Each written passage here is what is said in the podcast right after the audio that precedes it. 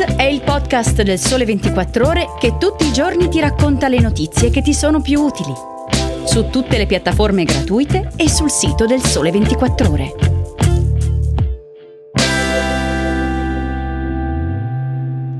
Ciao e bentornati all'ascolto di Start. Oggi è giovedì 17 marzo, io sono Alberto Magnani e vi parlo della carenza di diesel in Europa, delle nuove regole sullo smart working e della roadmap del governo per uscire dalle strette anti-Covid.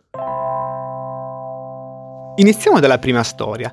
La ripresa dalla pandemia di Covid, oggi tornata alla ribalta con una risalita preoccupante dei contagi, è coincisa con una crisi di approvvigionamento energetico in tutta Europa.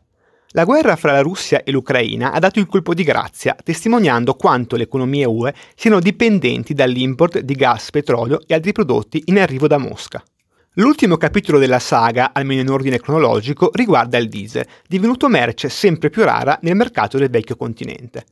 L'ostacolo numero uno? Tanto per cambiare è ancora la Russia, scrive nella sua analisi su Sole 24 ore Sissi Bellomo.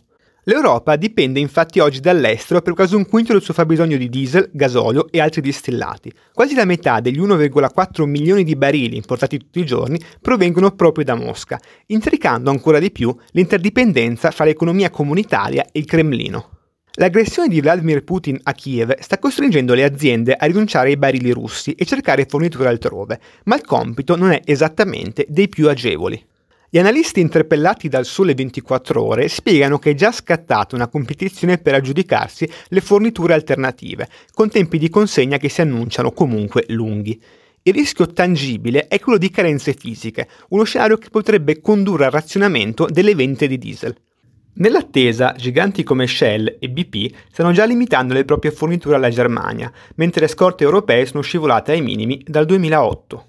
Lo scenario si ripete quando si parla di greggio, con Mosca che svetta fra i primi fornitori dell'Europa con 2,5 milioni di barili al giorno. Guardando le importazioni via mare, fa notare Sissi Bellomo, la sola Italia emerge addirittura come terzo acquirente al mondo. 184.000 barili importati al giorno nel 2021, secondo alcune stime, una quota superata sui dai numeri di Cina e Paesi Bassi. Senza dimenticarsi, tanto per complicare ancora di più il quadro, che diverse raffinerie europee compravano dalla Russia semilavorati per la produzione di diesel, come nel caso del cosiddetto gasolio sottovuoto. Con queste premesse non sembrerebbe facile recidere ulteriormente i rapporti con le forniture russe, eppure è quello che si sta già verificando nei fatti la UE non si è ancora allineata all'embargo statunitense sui combustibili in arrivo da Mosca, ma sempre più società, incluse le italiane Eni e Saras, si sono impegnate a non fare più acquisti nel mercato spot.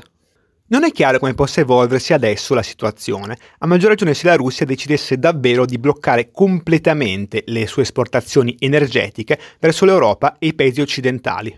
Un'incognita in più nella guerra economica, parallela ma altrettanto imprevedibile a quella militare.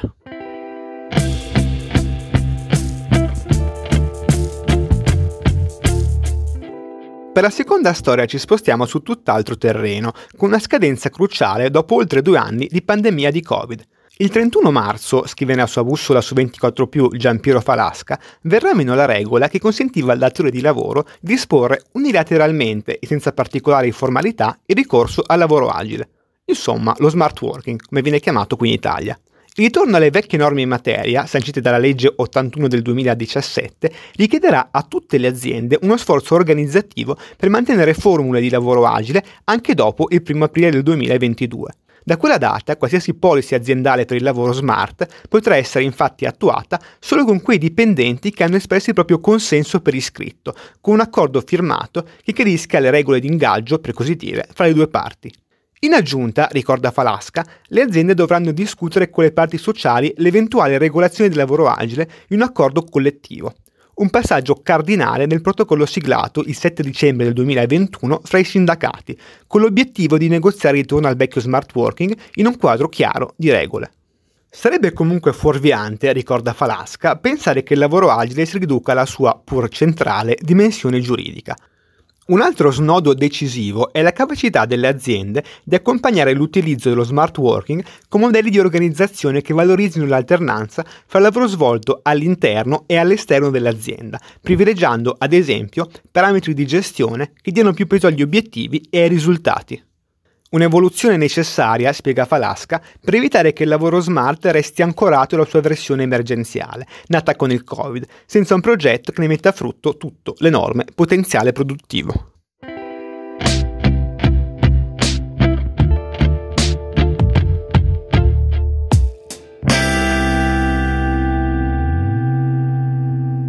A proposito di ritorno alla normalità, oggi, 17 marzo, si riunisce la cabina di regia per definire la roadmap di uscita dalle misure restrittive contro il Covid. In arrivo, spiega sul Sole 24 ore Andrea Gagliardi, c'è un nuovo decreto con abolizioni progressive delle strette che ci hanno accompagnato nelle varie ondate della pandemia.